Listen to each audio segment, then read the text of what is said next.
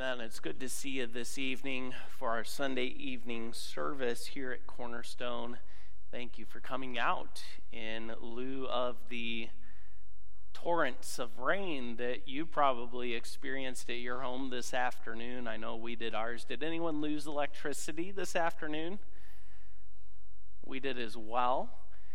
And uh, had a little bit of everything this afternoon some loud thunder and rain, a little bit of hail at our place, heavy winds, all that good stuff. Hopefully, everyone stayed safe and well. Would you join me tonight in the 13th Psalm?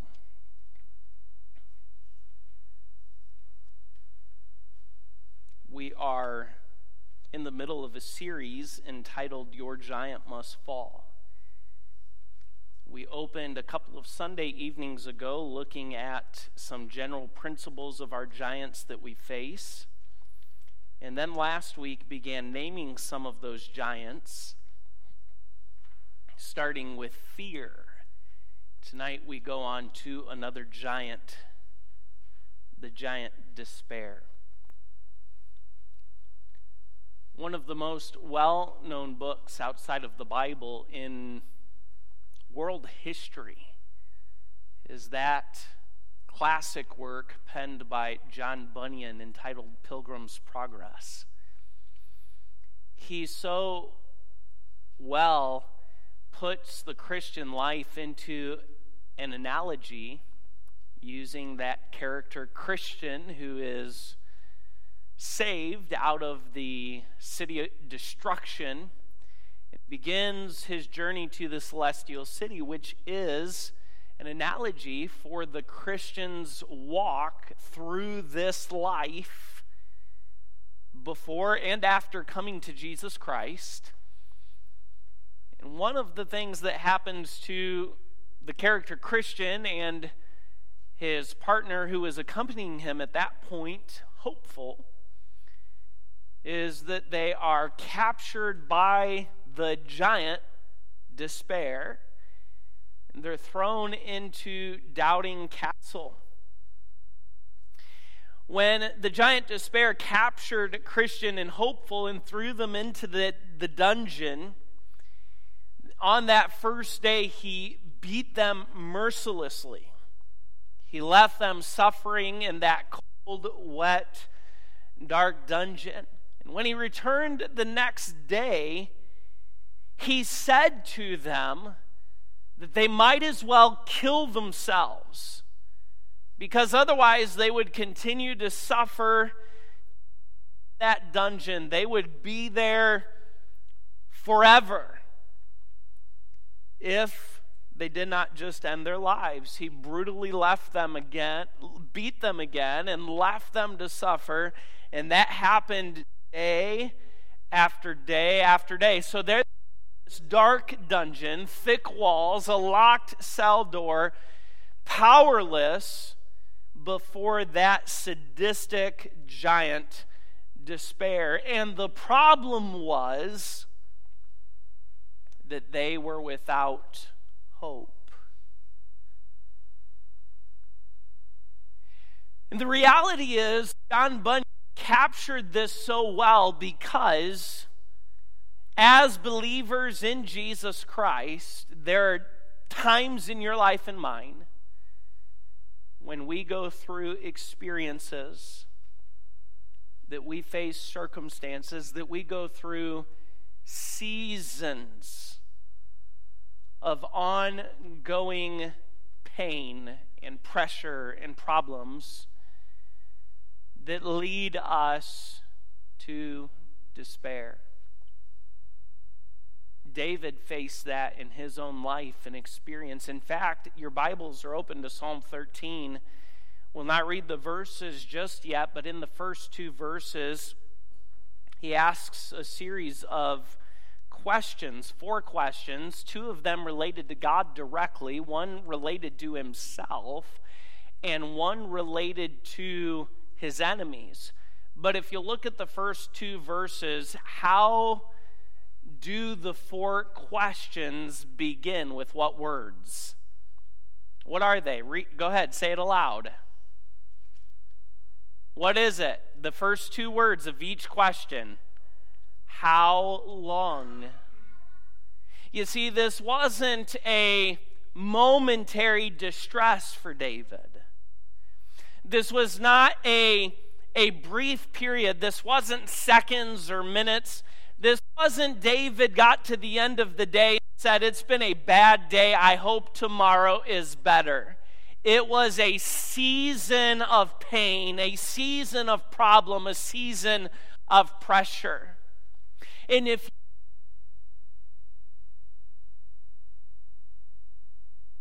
it was just going, it was relentless. Day after day after day was a bad day. Night after night after night was sleepless day after day after day was full of the pain and the problems and the pressures. And you get to a point where it's not just about a season of those things anymore, but you get to a point where you begin to think and believe this is the way it will always be. It's always going to hurt this much. It's always going to be this bad. It's always going to be this stressful. It's always going to be this season of defeat with no victory. It's always going to be this fruitless. You get to that point, and as you look forward, you see no light at the end of the tunnel you see no future. And I think it's interesting that Paul Bunyan, John Bunyan, excuse me, not Paul Bunyan, John Bunyan, writing this in the middle of the 17th century, saw the reality that a believer can come to the place in his life where he is so without hope that his giant tells him, You might as well do what? Kill yourself. You might as well just send it. We sometimes act as if something like suicide is a, a fairly recent um, epidemic to humanity here's John Bunyan writing in the middle of the 17th century saying that a giant called despair will tell you, Christian, this is the way it is and it's always going to be this way. You might as well just end your life.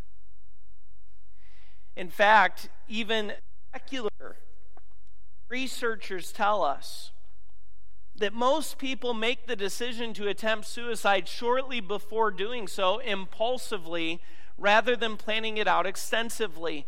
While there are many factors that can influence a person's decision to commit suicide, the most common factor in all suicides is severe depression. And listen to how they describe depression. Depression can make people feel great emotional pain and loss of hope making them unable to see another way to relieve the pain other than ending their own life. Here's how despair is defined in the Cambridge Dictionary despair means the feeling that there is no hope, that you can do nothing to improve a difficult or worrying situation. You say, Pastor, why do you focus on this? We've all been to a place of discouragement usually starts with some distress. I like to think of the four D's. Distress leads to discouragement, often then leads to depression. Depression's end is despair. You may not always experience what they would call clinical depression, and depression, I do believe, can have some physical or organic components can be rooted in physical and organic issues at times. But still, when you're in a place of despair, there is a sense of depression included in that.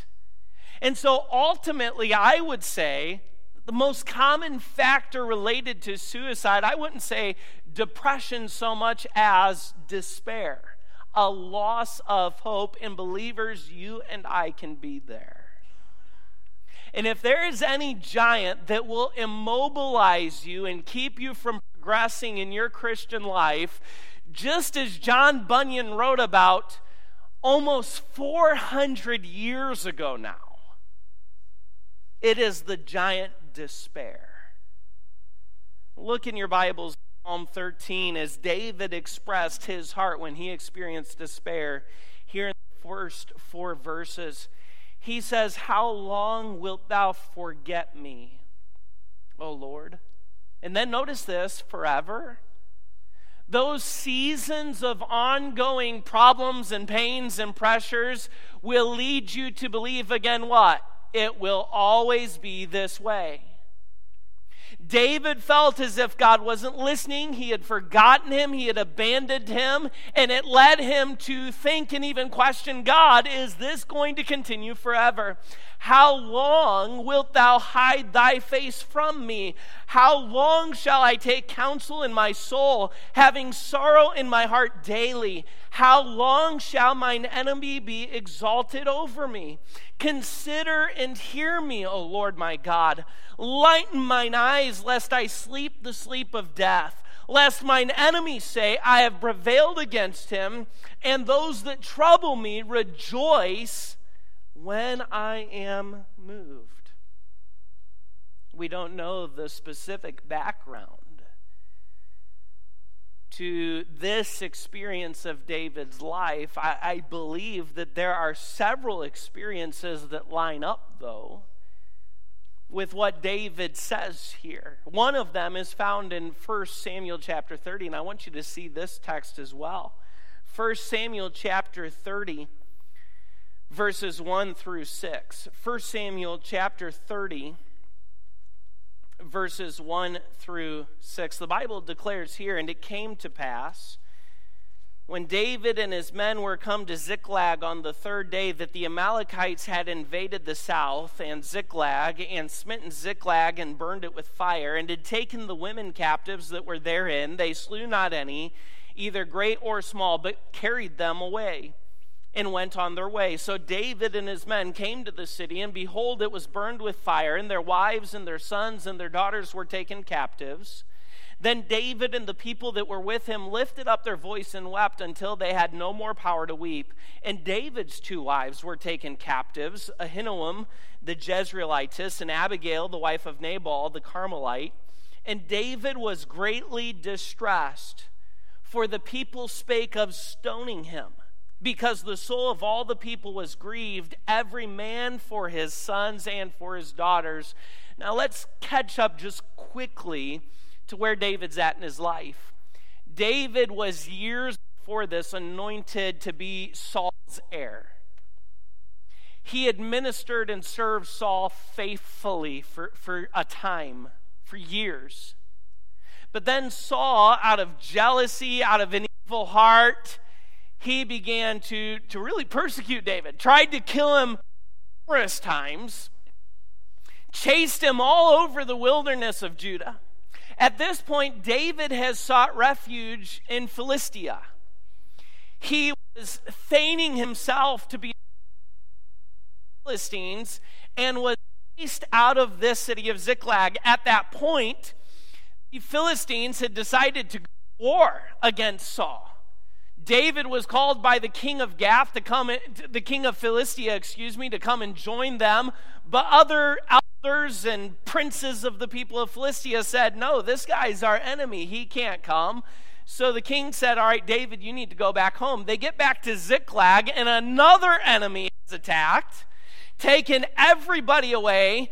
David and his men are there, and, and, the men and David are grieving. David's two wives have been taken away captive, and now David's own men are speaking of stoning him. You talk about being in a bad place. The people of Judah, of Judah and Israel, you know, are after him because Saul and his armies after him. Now the people of Philistia, who he's served, at least feigned to serve for a while, don't trust him. Another enemy is David's own men want to kill him. For years, he's been fleeing for his life after God's anointed him to be the next king. David's at a point there in his life where he begins to think it's always going to be this way. Nowhere to go from here. Can you relate to David? Are there times or points during specific times in your life that you've endured circumstances that have led you to slip into despair? Maybe it's issues within your marriage, your family, or home that seem like they persist and will never change. Perhaps you've lost hope of renewal and restoration in your relationship with God or others. Maybe you've had a disappointment that's led through those steps of discouragement, depression, and finally despair. And in verses 3 and 4 of Psalm 13, what we find out is David's concern was that his despair would lead to his destruction. That's why, as he cries out to God and says, How long? He says at the end of verse 3, Lest I sleep the sleep of death, lest my enemy comes and says, He's defeated and I've won the victory. David is concerned that this period this prolonged season that's left him thinking it's always going to be this way, it's not going to change, is ultimately going to bring about his destruction, not just in a physical way, but in a spiritual way. But here's what I want you to see tonight because the message is despair must fall. We can be in that place where we face the giant despair how can we get victory? I want you to see in Psalm 13 that everything changes when you get to verse 5. You get to the end of verse 4 and you're thinking, wow, David, I, I understand. I've been there. Or maybe you'd have to say, I'm there now. And sometimes you read Psalms like this and you almost start getting depressed, don't you? I love the, the human element in the Psalms. I love that it's God's inspired word because it shows us that some of those things that we experience are not as abnormal as we think they are. But I want you to see how everything changes in verse 5. And it begins with what often becomes one of the most exciting words in the Bible, even though it's a really simple word. What is it? The first word of verse 5. But don't you love that? When you're going through something like what David was experiencing as he penned this psalm, and then you can put in that conjunction, but. I mean, it's a, it's a beautiful word so often in the scripture because it often comes in this place where we're on that human side, where we're on that that fleshly side, human perspective, human wisdom, human thinking, but then God steps into the picture and everything changes. And here's what David says beginning in verse 5. He says, But I have trusted in thy mercy. My heart Rejoice in thy salvation. I will sing unto the Lord because he hath dealt bountifully with me. The same thing happens, by the way, in 1 Samuel chapter 30. David is distressed because the people have spoke of stoning him after he's already grieving over everything else that has happened. He's beginning to think it's always going to be this way. And the Bible says that, that he was greatly distressed. The people spake of stoning him, 1 Samuel 30, verse 6. But what? David encouraged himself in the Lord his God. David knew what to do when he faced the giant despair, when he got to that place through a season of prolonged problems and pressures and all, all that pain. And David began to think it will always be this way. How long, God? Forever. He knew what to do when he faced the giant despair. In Psalm 13, we find three actions that we must take to defeat the giant despair. Number one, I want you to see this rest in God's mercy. What did David say in verse number five? But I have trusted in thy mercy. Don't miss, read Psalm 13. David is already addressing God. David his disappointment, his discouragement, and distress before the Lord, and he's questioning God. Do you ever question God? I've had conversations with people at times about questioning God. Is it okay? Is it not okay? Is it ever right to question God? How is it right to question God? And my response is often to point to our greatest example first. And who's that? Jesus. Did Jesus, in his humanity, ever question the Father? Why have you forsaken me? Yeah, he did. David here is pouring out his heart to the Lord. There may be times in your life when you question what God is doing or even why he is doing what he is. But can I say this to you tonight? We do not need to question the mercy of God. I have trusted in thy mercy. David faced the giant despair. But when he did, he remembered and rededicated himself to his former trust in God. You know what the answer to despair is? Faith in God, specifically in his mercy. Earlier in the text, David expressed the assessment of his own reasoning. This is never going to end, it's always going to be this way. But now he was choosing to trust in the Lord's nature, specifically his mercy. Mercy in this text, so often we define mercy as what? Not getting what we deserve, right? God withholding something from us that we deserve. And there are times that that is a proper application of the word mercy, but you've got to understand that's not the application every time you read mercy in the Word of God. In this text, the word mercy speaks of the kindness and steadfast love of God.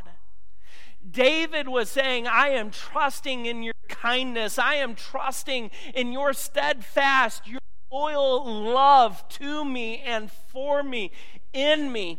David understood that this was an attribute of God that he had experienced over and over again. He was very familiar with it. In fact, in Psalm 25 6, David writes this Remember, O Lord, thy tender mercies and thy loving kindnesses, for they have ever been of old.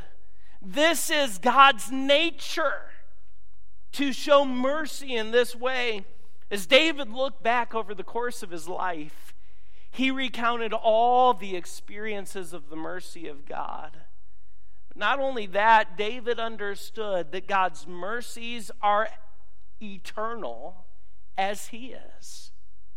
When we speak of the immutability of God, that He is unchanging, what we're saying is God does not change in His nature. That means when we say God is love, friends, God is love 24 7, 365, 366 on leap year, every year of eternity.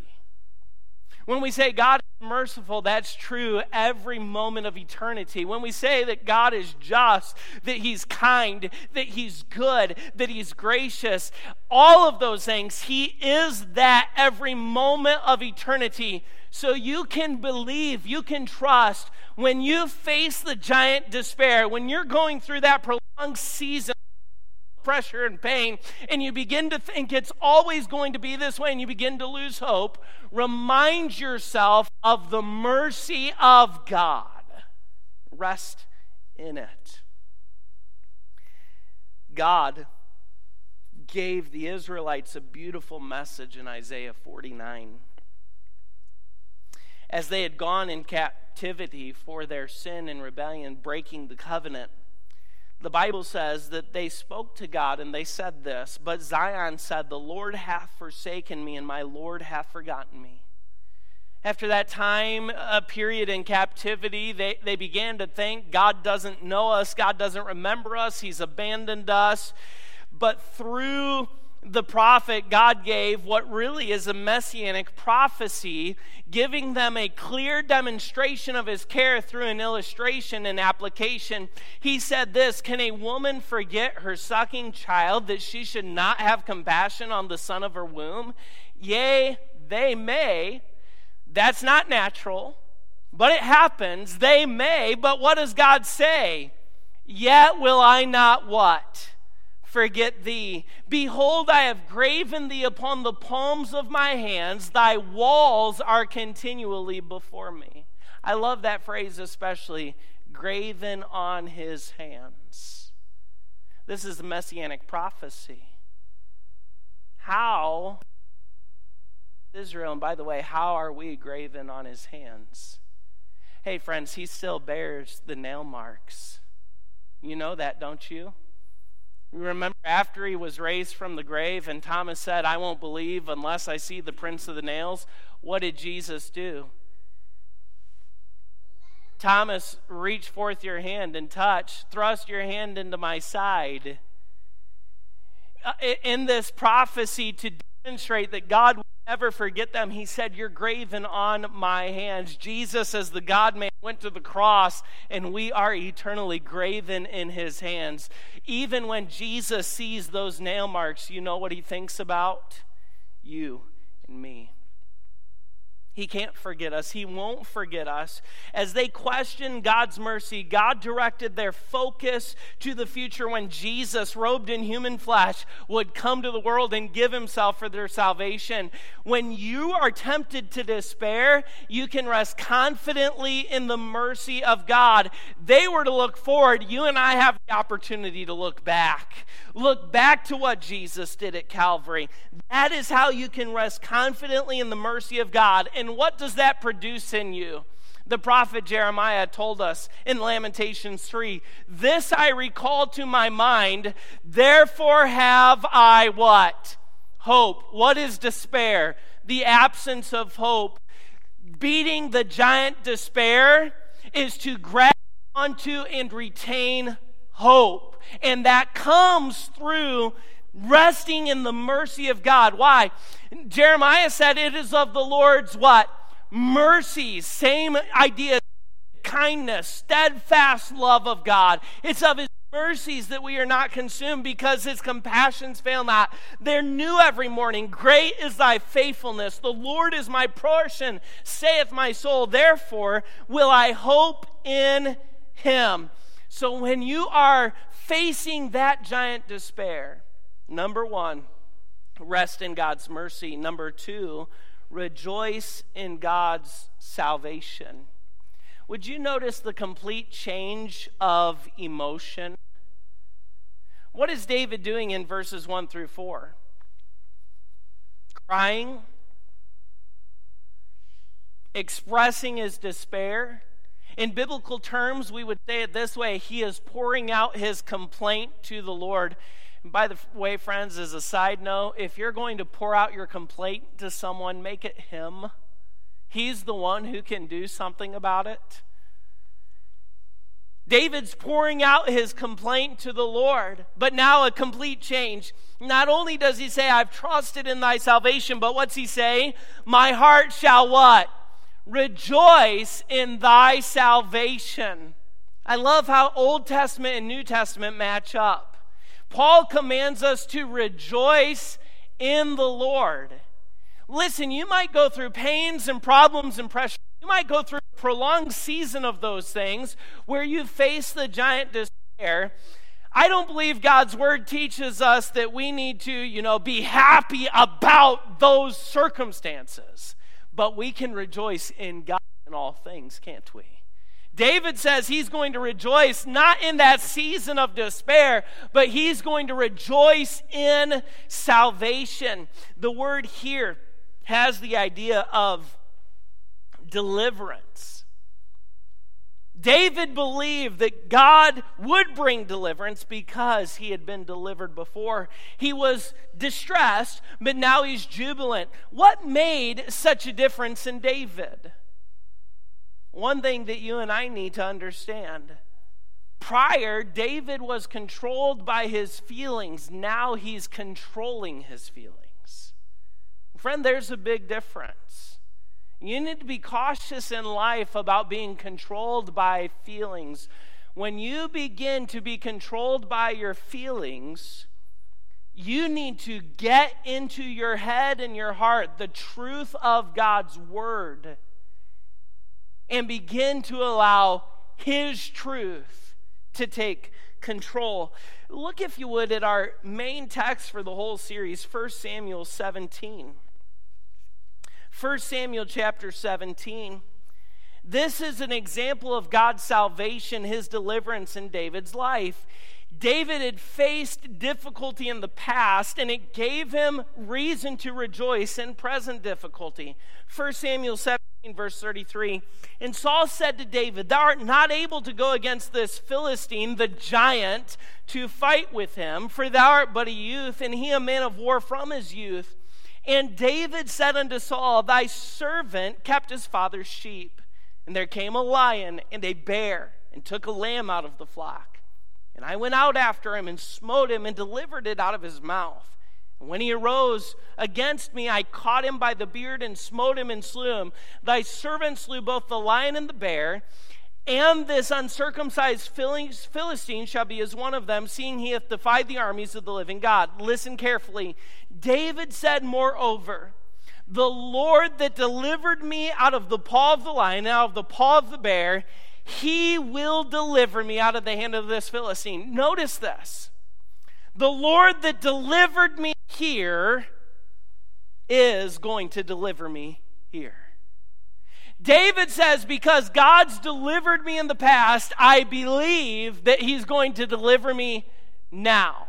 Because He's delivered me from this problem in the past, I believe He'll deliver me from this problem now. Verses 45 and 46. Now David's addressing the Goliath, the, the, the giant. Then said David to the Philistine, Thou comest to me with a sword and with a spear and with a shield, but I come to thee in the name of the Lord of hosts, the God of the armies of Israel, whom thou hast defied. This day will the Lord, what's that next word? Deliver me. It's not an accident. He delivered me from the paw of the lion. He'll deliver me from the hand. Now God's going to deliver you to me, he says. The Lord will deliver thee into my hand, and I will smite thee. And he goes on he rejoiced in God's salvation. That is, he rejoiced in deliverance. So, friend, when you are facing seasons, when you are confronting the giant despair, make up your mind to rejoice in God's salvation. He's delivered me before, and he'll do so again. And then I want you to see, thirdly, rest in God's mercy, rejoice in God's salvation, remember God's goodness. If you would, Psalm uh, 13, there again, look at verse 6. Psalm 13, you're probably still there. I'm not, so I'm making my way there. Verse 6 I will sing unto the Lord because he hath dealt bountifully with me. That's interesting, isn't it? How long, Lord? Have you, are you going to continue to forsake me? Uh, have you abandoned me forever? How long are, are you going to turn away from me? How long is my soul going to, to be sorrowful daily? How, how long are my enemies going to be exalted over me? God, how long is all this going to go on? Now he says, I'm going to sing praise to you, God, because you've dealt bountifully with me. David turned from the problem to praise. He turned from the difficulties and instead focused on the goodness of God that he had experienced again and again. Listen to the words of Psalm 100 Make a joyful noise unto the Lord, all ye lands. Serve the Lord with gladness. Come before his presence with singing. Know ye that the Lord, He is God. It is He that hath made us and not we ourselves, for we are His people and the sheep of His pasture. Enter into his gates with thanksgiving and into his courts with praise. Be thankful unto him and bless his name. For the Lord is good, his mercy is everlasting, and his truth endureth to all generations. Listen to me carefully. One of the best things that you can do for yourself when you are in a season of prolonged difficulty, when you are facing the giant despair, is sing. Put on some good, God honoring worship music. Sing along. Friends, there have been times in my life where music has done more for me than anything else. You say, Pastor, that's saying an awful lot. Did you know that, that even secular world research backs this up? In fact, one study showed that singing has these benefits it relieves stress, it stimulates the immune response, it increases the pain threshold. Here's a good one for some of you it may improve snoring. It improves lung function, develops a sense of belonging and connection. It enhances memory in people with dementia. It helps with grief. It improves mental health and mood. And it helps improve speaking abilities. All of these have been empirically proven through research to be benefits of singing. By the way, God says there's an additional benefit. It is spiritually beneficial. In Ephesians 5:19, this speaking to yourselves in psalms and hymns and spiritual songs, singing and making melody in your heart to the Lord. It's good for you to sing, to praise his name. You say, Pastor, I'm in a prolonged season of pain, of pressure, of problems. I'm facing a giant despair. I'm in that place where I think it's going to be this way forever. You want me to sing? Yeah. Sing out in praise to the Lord. Going back to John Bunyan, who very wisely wrote of this in his analogy, Pilgrim's Progress, as Christian and hopeful were there in the doubting castle, facing the giant despair. John Bunyan writes So, what did Christian and hopeful do? They prayed. They prayed from midnight almost until daybreak. They prayed, and God answered. Christian suddenly remembered, What a fool am I! Thus, to lie in a stinking dungeon when I may as well walk at liberty. I have a key in my bosom called promise that will, I am persuaded, open any lock in doubting castle. So they tried the key in the dungeon door. It opened. They went out and tried the key in the castle door. It opened too. So they escaped from doubting castle and the giant despair by using the key of promise. And here's how John Bunyan uh, expressed that analogy to the Christian life at the bottom of the page. He said, Precious promise. The promises of God in Christ are they, the life of faith and the quickeners of prayer. Oh, how oft do we neglect God's great and precious promises in Christ Jesus while doubts and despair keep us prisoners. The change evident in this psalm could not be more noticeable. What had happened? You've heard me teach and preach this again and again, and it's true again here. At that point, had David's circumstances changed? Had the sea prolonged problems, pains, and pressures ended? In Samuel chapter 30, as the people are speaking of stoning him, and David is greatly distressed, but then he encouraged himself in the Lord. Had anything changed yet? Yes. Not the circumstances. David had changed. When you are facing the giant despair,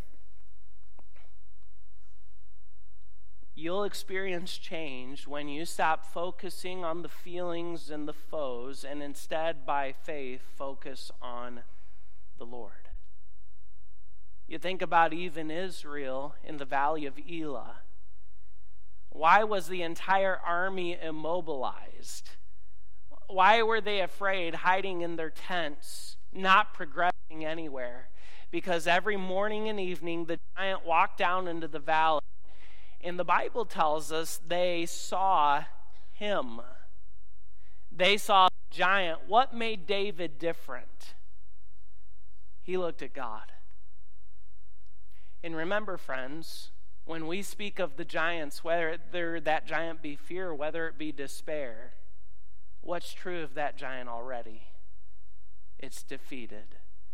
Jesus has already gone down into the valley for you. And even when you're in that prolonged season, He is with you. Turn your focus to the Lord. When you face the giant despair, turn from that those feelings and the foes to the Lord. The change may not be a change in your circumstances immediately, but the change will take place in you when you stop focusing on those other things and instead, by faith, start focusing on the Lord. So when you face the giant despair, rest in God's mercy, rejoice in God's salvation, remember God's goodness. Heavenly Father, thank you so much for the Word of God. I pray tonight that if someone is in that prolonged season where they've been tempted to despair, where they're facing down that giant, they're, they're beginning to think it's always going to be this way, nothing's ever going to change. Father, you would help us to turn our focus toward you. I don't know tonight. There may be someone here, there may be someone watching who even recently has had thought of of ending their own lives. I pray if that's true, that right now you'd get a hold of them. You'd help them to reach out to those who can help them. And Lord, if it's not gotten to that point for others, that you would please intervene now help turn their focus away from the problems and the pains and the pressures to you, to your promises, to your truth. And we'll be sure to praise and thank you for it. In Jesus' precious name we pray. And all God's people said,